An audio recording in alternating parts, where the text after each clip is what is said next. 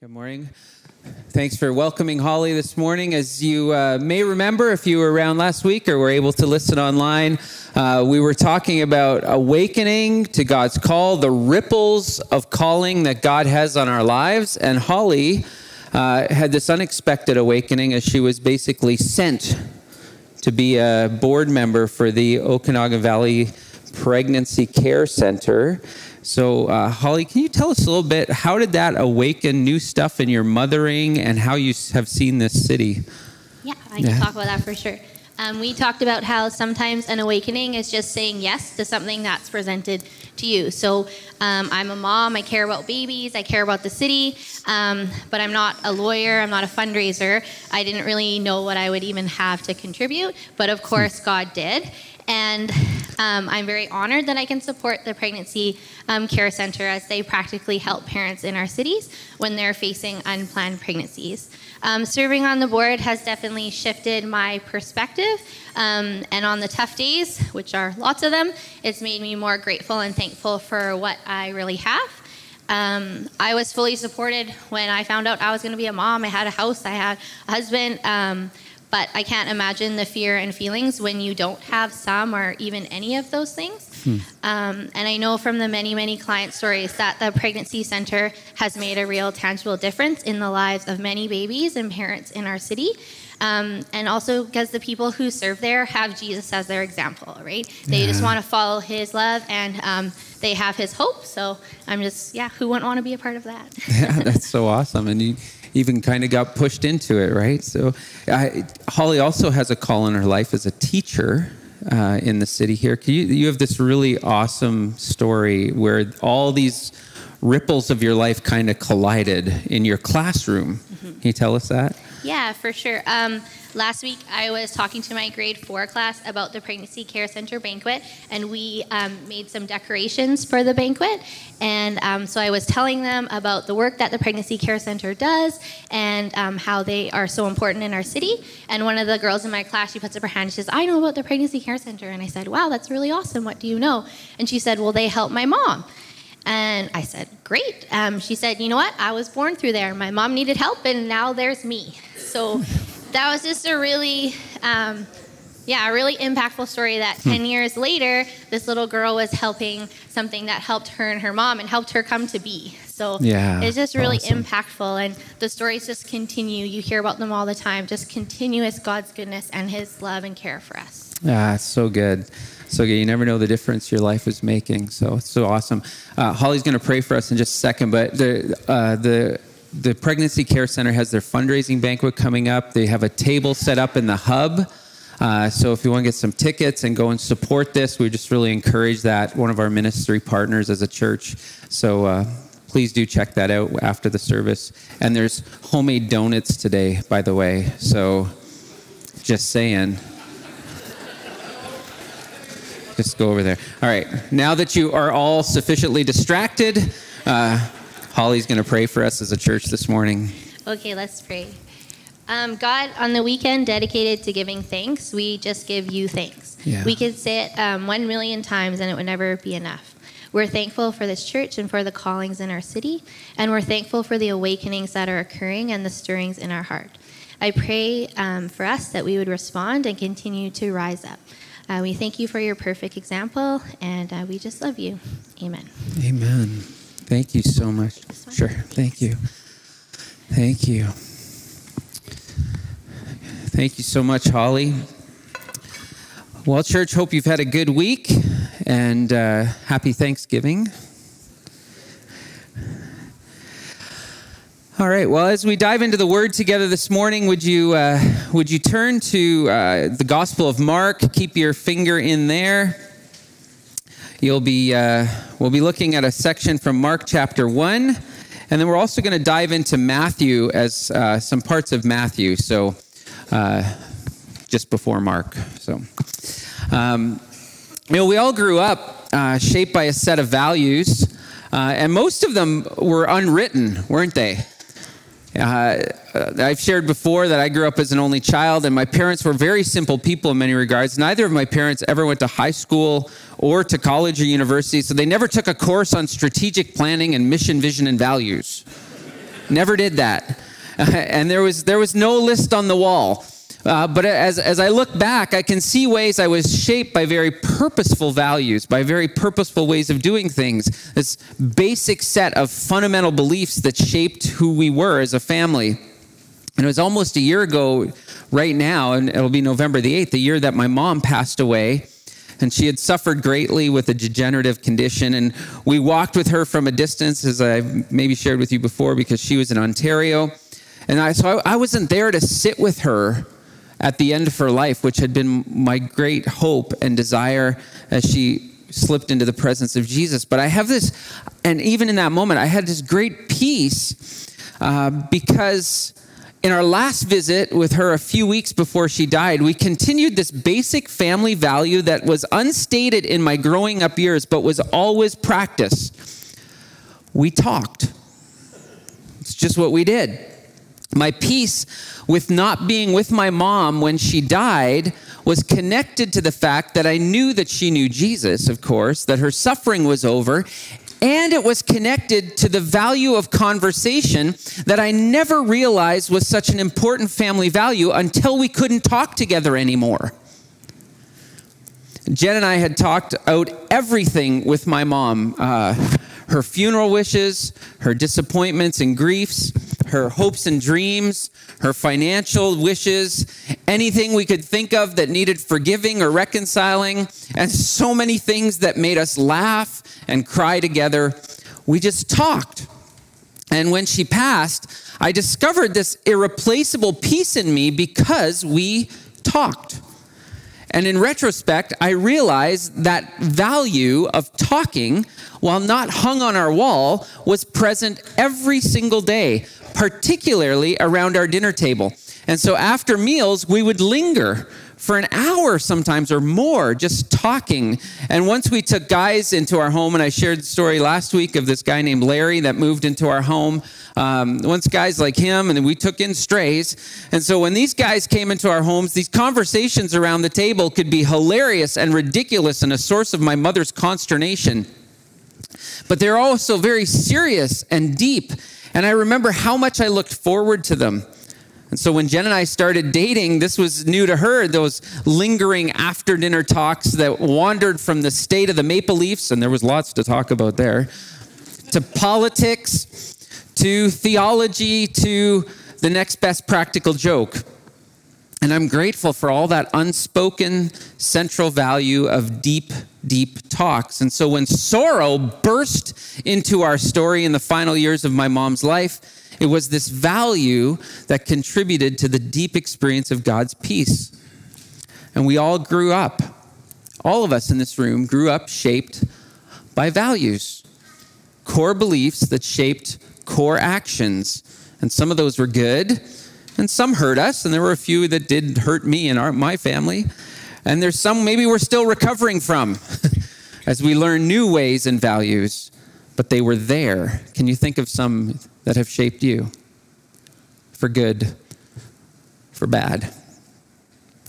We're into this known and known, this biblical foundation of our church's family, our church family's mission, vision, and values. And we've summarized things as we've moved along. Uh, that our mission is to know Jesus and make him known. Our vision is to co create communities where each of us is awakened and equipped to live out our unique calling that God has on our lives. And Holly shared a great story about that this morning. And then there are our values, these core beliefs that shape our culture as we live out our mission and our vision. And so we begin today with this first of our five values, which is deeper in prayer, scripture, and faith.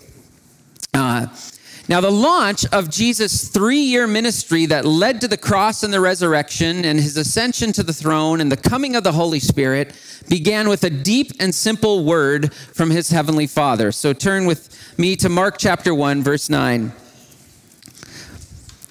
Mark chapter 1, verse 9.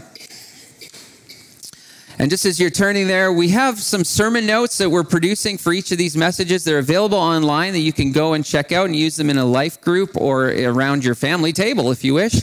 And there's some paper copies available at the starting point desk. Mark chapter 1, verse 9.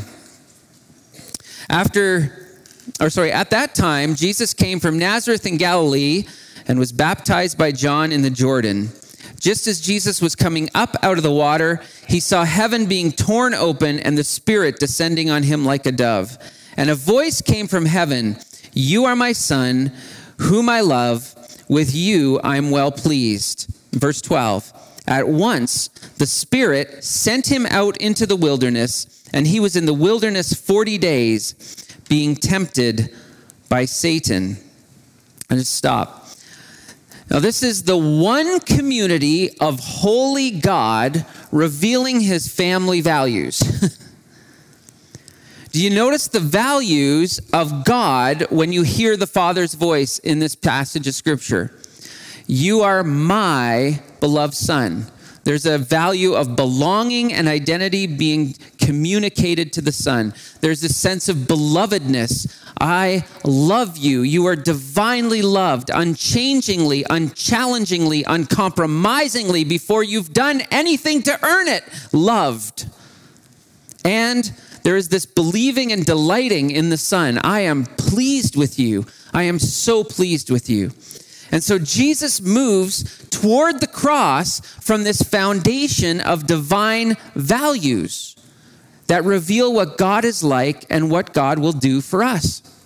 And then in the Gospels, we are privy to several close and astounding talks between Jesus and his Father. There are many prayers of Jesus in the Scriptures, and they're really divine family table conversations and we get to listen in on them. And John 17 is one of those, which you could read at some point, and the, the kids are talking about that one this morning too. Because going deeper in prayer, as we're talking about, is to become a welcome participant in the divine family conversation. Have you ever thought of prayer that way? That God is constantly having a conversation, and you get to participate in it, to listen in, to contribute. What's striking, however, is that the awesome download of these divine family values that Jesus hears in Mark chapter 1 are immediately followed by those other words. Did you catch them? The Spirit immediately drove him out into the wilderness, and he was there 40 days. And what happened? He was tempted by Satan. The Spirit leads him into a place of conflict. Now, Mark doesn't give us the play by play of how that all went, but both Matthew and Luke, and Luke do. In Matthew chapter 4, verses 1 to 11, and you can turn there if you want. In Mark chapter one, 4, uh, the nutshell of what happens is this because it seems actually that a divine family value is getting thrown into the deep end. okay? Jesus is led by the Spirit into the deep end and Satan Satan's temptations are a direct attack on the family values bestowed by the Father. If Satan will mess with your identity and your sense of purpose to detach you from the Father, he wins. It's one of Satan's great tactics. And so, two times in Mark chapter 4, Satan tempts Jesus by saying, If you are the Son of God, he goes right after his identity. And the last, the last temptation is, All these kingdoms and their power I will give to you if you fall and worship me. And this is often Satan's tactics in our lives as well. He'll go after your identity to confuse you, and he'll promise you better things if only you turn your attention away from the God who is and bow to lesser things. And here's what's striking as we consider going deeper in prayer and scripture and faith. Jesus prepared for this attack through prayer and fasting. He centers himself on the Father's voice. Fasting and prayer prepare him for battle. And then Jesus responds to the, de- the deceptions of Satan with the sure truth of Scripture. Each lie of Satan is countered with the words of Jesus, the words that point to God's truth. It is written. Three times he says that in response to the temptations. It is written, it is written, it is written. Verses 4, 7, and 10. Now, listen, Jesus doesn't magically conjure up those words. He clearly had a practice of being in Scripture, which is his arsenal when the devil sought to devour him. Matthew chapter 4, verse 6, Jesus, Jesus even has to counter Satan's twisting of Scripture because Satan also says, It is written. Is it not written? And he quotes Scripture to Jesus which Jesus then needs to correct with his own, ah, ah, ah, ah, ah, ah. it is written. So we need to be in the deep end to discern when truth is twisted. Are you with me? And many of us live deceived because we're not in deep in, in the deep end of, of, scripture and prayer and in this divine family table conversation to even know and discern when we're being deceived. The truth of Scripture kept Jesus' faith and trust in the Father when the sweet offers of hell were presented to him.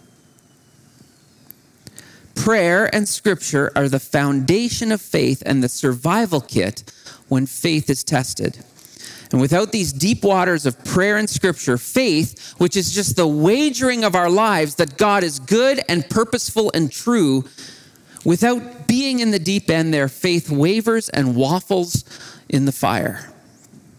The tempter seduces Jesus to grab what is already his. Did you notice that? Satan is not promising Jesus anything more than he already has. He's promising to give it the wrong way by turning away from the Father's word. But Jesus has spent long hours at the family table and he wagers that God is true. The Father can be trusted Prayerful conversation and the Father's truth revealed in Scripture is the source of Jesus' action when the tempter calls. And so Satan is tempting the Son of God to grab what is already his identity, authority over the kingdoms of the world by abandoning the community of the Holy God. Grab it by rejecting what you know the Father has said. One of our older sons started doing a lot of online shopping a few years ago, which we counseled him to be careful of because of possible surcharges and duties and exchange rates depending on where it's coming from, right? And he and then he thought we were nuts because he just saw things that he wanted. And then the first bill came. And then we weren't so dumb anymore. Okay? And he changed his position and trusted our voice again. And the tempter does the same thing with Jesus. Go after what you already have by rejecting what the Father has said, which Jesus overcomes by trusting his deep relationship with the Father rather than the desire to grab. And when it comes to the cross, now here's what's really interesting. This is the beginning of Jesus' ministry where Satan tempts Jesus to go after what is already his the wrong way. It's like, grab it, grab it, just go for it in a different way. Don't trust the Father. At the end of the Gospels, as Jesus goes to the cross, Satan comes back around. At the end of the tempting stories, it says uh, Satan left him for an opportune time. When the opportune time comes, it's in the Garden of Gethsemane, and Satan tempts Jesus not to grab it. The temptation is don't take the cross. Don't grab it. And again, he goes after the place of identity and the trusting of the plan of the Father. In both temptations, which are bent on destroying the redeeming and loving purposes of holy God, Jesus overcomes through prayer. Is there a clue in this? Is there a clue in this when we crumble into confusion and despair in the face of temptation, challenge, and suffering? Because I can see times when I have crumbled like a cheap suitcase, and it has often been when I was piddling in the shallows of prayer, scripture, and faith. Jen and I have often seen the immense power and transformation that can happen when we finally mobilize people to pray for us. you ever been through those experiences? Like, okay, we're going to make this happen. Oh, we're, we're doing just fine. Maybe we should get people to pray. And all of a sudden, stuff happens. Even churches, even churches can only start to pray Like, really pray when the manure hits the fan. Right? Did you pray for your church this week? Your board? Your pastors? Did you pray for your fellowship that were dispersed around the city? Did you pray? Even nations and cities awkwardly rally people in the toughest situations, right? Stuff will happen and be like the our thoughts and prayers go to. But sometimes it's just our thoughts go to. Well, I think about a lot of things, right? Our thoughts go to. And did you pray for Kelowna this week? Did you pray for the election? Did you pray for Turkey and Syria and the Kurds? Did you pray? Because Jesus' practice of a deep life in prayer, scripture, and faith grounded his identity and his calling when hell came calling. This is why we need this core value. So let's explore just a, a key thought about going deeper in prayer, scripture, and faith. Matthew chapter 6, beginning in verse 7. Jesus says this, and it's in the middle of his Sermon on the Mount, as it's called but it says he comes to the place of talking about prayer. And when you pray, do not keep on babbling like pagans, for they think they will be heard because of their many words. Do not be like them, for your Father knows what you need before you ask him. That should be a very comforting thought, by the way. He already knows. He's just kind of looking for you to admit it. Okay? This, then, said Jesus, is how you should pray. What's this called? The Lord's Prayer. Our Father in heaven, read it with me. Hallowed be your name. Your kingdom come. Your will be done on earth as it is in heaven. Give us today our daily bread and forgive us our debts as we also have forgiven our debtors. And lead us not into temptation, but deliver us from the evil one. So Jesus turns prayer in the context of teaching his disciples, he turns prayer into non babbling, simple divine family table conversation.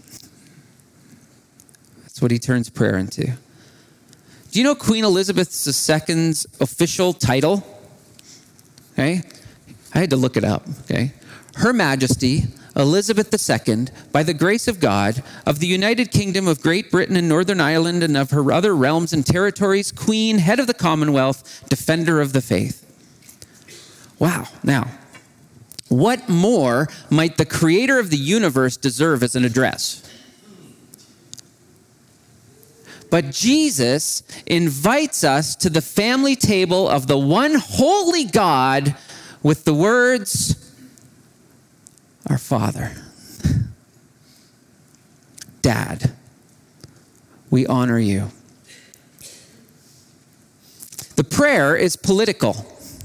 Your kingdom come. Your way of ruling come on earth as it is in heaven. The prayer recognizes dependence. We need you to provide our basic needs. Do you know how dependent your life is? Usually we don't. Usually we pretend we're self sufficient. And on this Thanksgiving in North America, we can totally take for granted how a vast majority of people in the world are dependent every day. The prayer recognizes dependence. The prayer is confessional and relational. It recognizes our need for repentance, forgiveness, and grace, for we are trespassers. We're sinners. Forgive me. And it's relational because it sets the tone for my relationship with others. I'll give them mercy and grace too. We'll be merciful in our relationships. And the prayer is a cry for deliverance because we are easily tempted toward life that is not of heaven. Deliver us from evil. The prayer is a powerful summary of human need, God's glory and sovereignty, and relational beauty. The prayer is a deeper, simpler communion with God. You know, you can use this as a template for your daily prayer life. how you teach your kids or your grandkids or yourself how to pray. You follow this as a template, it is a rabbit hole into the world and a rabbit hole into your soul. Everything can get unpacked through this prayer. prayer is the greater work, said Oswald Chambers. Prayer is not the last resort, which is how we often treat it. Prayer is the first recourse. If we want to see God's wholeness and vision of the abundant, full, and blessed life restored in ourselves, in our friends, our enemies, or in this world, then the church must go deeper in prayer. Now to scripture. Matthew chapter 5, still in the Sermon on the Mount, verse 17, Jesus says, Do not think that I have come to abolish the law and the prophets. I have not come to abolish them, but to fulfill them. Now, the law, the Old Testament law, was the revelation of God that formed the life of Israel. The law revealed God's heart and will for the nations of the earth, actually. Many times the law is this picture of a nation within a na- with, among the nations. The law was not meant to be a heavy, the law was life. It introduced a way of life to the world that the world had never seen before. The prophets were God's mouthpiece, revealing his corrective and recentering word whenever, whenever Israel strayed from the law, which they often did because they were human. And the law became literally an impossibility for Israel to do on her own because the only way humanity can live like God is if we realize we can't. that we need grace and the Spirit of God. And so the prophets would come and point to a day when God would accomplish a new covenant, a new promise where the law would be written on the human heart. And Matthew 5 17, Jesus reveals that the law and the prophets find their completeness in Him. I've not come to abolish them, I've come to fulfill them, to bring them to their completion. In Jesus, both the perfection of God and the prophetic promises of God to finish what he started are revealed. And Jesus, Jesus becomes the tiniest point of light through which the salvation and redemption of God can enter the world. Scripture points to him, he's the fulfillment of God's truth revealed. He is the Word made flesh. And all Scripture is God breathed, points to Him and the divine family table and will train us for salvation and righteousness and equip us to know Jesus and make him known. And God has spoken. Jesus is God's word accomplished and fulfilled, and scripture points ahead to him and points back to him. If we want to know eternal life, and discern what God is up to, we must wade deeply and daily and in community into Scripture. So if prayer is the work, then scripture is the light by which we work. It equips us with the language of heaven, the vision of heaven, the correction of heaven. In scripture, heaven cuts through the confusion of being human and points us to Jesus, the word that fully revealed what God is like. And a light is shone on our path. Biblical scholar Kenneth Bailey tells the story of being invited to speak in Latvia uh, after the collapse of the Soviet Union in the, in the late 80s and early 1990s. And his talk was attended by mostly young adults who had been raised in socialist, atheistic worldviews. And he, he asked one woman, how, how did you become a Christian? And this young lady, she says, Well, there was no church in our village my grandparents and all my family were atheists, and she had not been influenced at all by any mission activity. So, how did she become a Christian? Well, she said, Well, at funerals, we were allowed to recite the Lord's Prayer. It was the only place. And as a young child, I would hear these strange words, and I had no idea why we recited them. And when freedom came at last, I had the opportunity to search for their meaning. And this, then this line she says, When you are in total darkness, the tiniest point of light is very bright. For me, the Lord's Prayer was that point of light. And by the time I found its meaning, I was a Christian. When you're in total darkness, the tiniest point of light is very bright. The prayer, of course, recited at funerals was what we recited together, which was just scripture. Without the light of God breathed scripture, we walk in confusion and darkness, even if we're convinced our sight is fine. The person who has never had glasses assumes fuzzy sight is normal. I remember the what on earth when in grade six I got glasses for the first time and I could see the board. I'm like, I just, really? Without his words, Jesus said that we're building our lives on sand and we crumble in the storms. That's how he ends the Sermon on the Mount in Matthew chapter 7. Going deep into Scripture allows us to have the light to walk through life. Now, finally, faith, which begins very small. Move further in Matthew to Matthew chapter 17.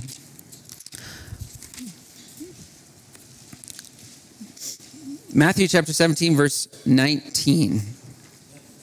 Then the disciples came to Jesus in private and asked, Why couldn't we drive it out? They had tried to drive out a demon and it didn't work. And Jesus replied, Because you have so little faith. Truly, I tell you, if you have faith as small as a mustard seed, you can say to this mountain, Move from here to there, it'll move. Nothing will be impossible for you. It's like I said, the disciples had failed to cast out this demon. Jesus comes and with a word, boom, the demon's gone. And disciples ask why they can't do it. And Jesus says, Well, your faith is too little. Now, we have to hear that. We, we think, well, those crazy disciples and there's they just don't have enough faith. They just needed to squint more and believe harder, right?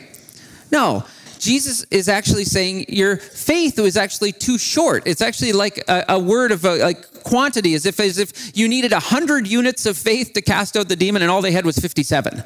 Like it's actually a quantitative word. It's just that you haven't quite grown up enough. Your faith isn't hasn't grown enough. It's too little. And Jesus points them to the greater possibility found in something seemingly even smaller. Did you notice that? Your faith is too little, so let's think about the smallest seed possible. Does it make any sense? but my faith is too little. Well, let's think about a mustard seed. Well, that's even smaller. Stink. What hope is there in this? A mustard seed is small, but it's packed with power. Any seed is packed with power. When you plant a seed, you are working with endless possibilities of fruitfulness, right? Like you could fill the world with that one seed, actually. Every seed contains more than enough. A seed is faith that we can waste goodness. Did you catch that? A seed is faith that you can waste goodness. Think about creation. Are there enough seeds to go around? We've got a whole whack of apple orchards around here with a whole bunch of apples that will not be picked this year, don't we? There is so much seed being wasted. But this is what God does everywhere. He wastes goodness all over the place. That's our call to have these little, little seeds of power packed goodness to say we're going to plant that thing. As in this world, faith can be seen as small and irrelevant and merely therapeutic, can't it? Well, you need faith, clearly, Marcus, because you've got problems, right? Not big problems. You've, yeah. You know what I mean? People look at faith like for those who need therapy. you need help, so it's good you have faith. No. Faith wagers it all on the past, present, and future promises of God. Faith is a seed, a simple walk of trust that even a child can live, that activates the power of God and brings heaven to earth. If prayer is the work and scripture is the light, then faith is the seed we sow as we walk in the ripples of calling that God has put on our lives. Faith isn't just believing a few statements or ideas about God are true. That's not faith. Faith is small acts of God revealing speech and obedience in the world that is discovered in prayer and given light by Scripture. It's not squinting the eyes and trying to think harder. It's sourced in lingering longer at the family table of God and then living from that place of identity, will, and power. In Scripture, faith is always belief in God seated in practice. Trust in God seated in practice. Hebrews 11, verses 1 and 2. Faith shows the reality of what we hope for and the assurance about what we do not see. This is what the ancients were commended for. Now, were the ancients commended for thinking really hard about God? Or were they commended for planting seeds of unlikely hope in the midst of a world that was broken? You know the answer. Faith is a power seed packed way of life that you activate because you sit at the divine table and walk by the light of His Word. Deeper faith means planting heaven by our small, obedient walk with God. We climb on the shoulders of those who have been faithful before us. We trust God to do greater things in a world crying out for just the tiniest point of light, the smallest seed that might help earth smell a bit more like heaven. And so, as you do the work of prayer and live by the light of Scripture, God will ask us to trust Him obediently as those called to know Jesus and make Him known. Prayer is the work. Scripture is the light, faith is the walk. This is your call. This is the deep end. Church, let's jump in. Would you still your heart with me? Pay attention to what the Holy Spirit is saying to you.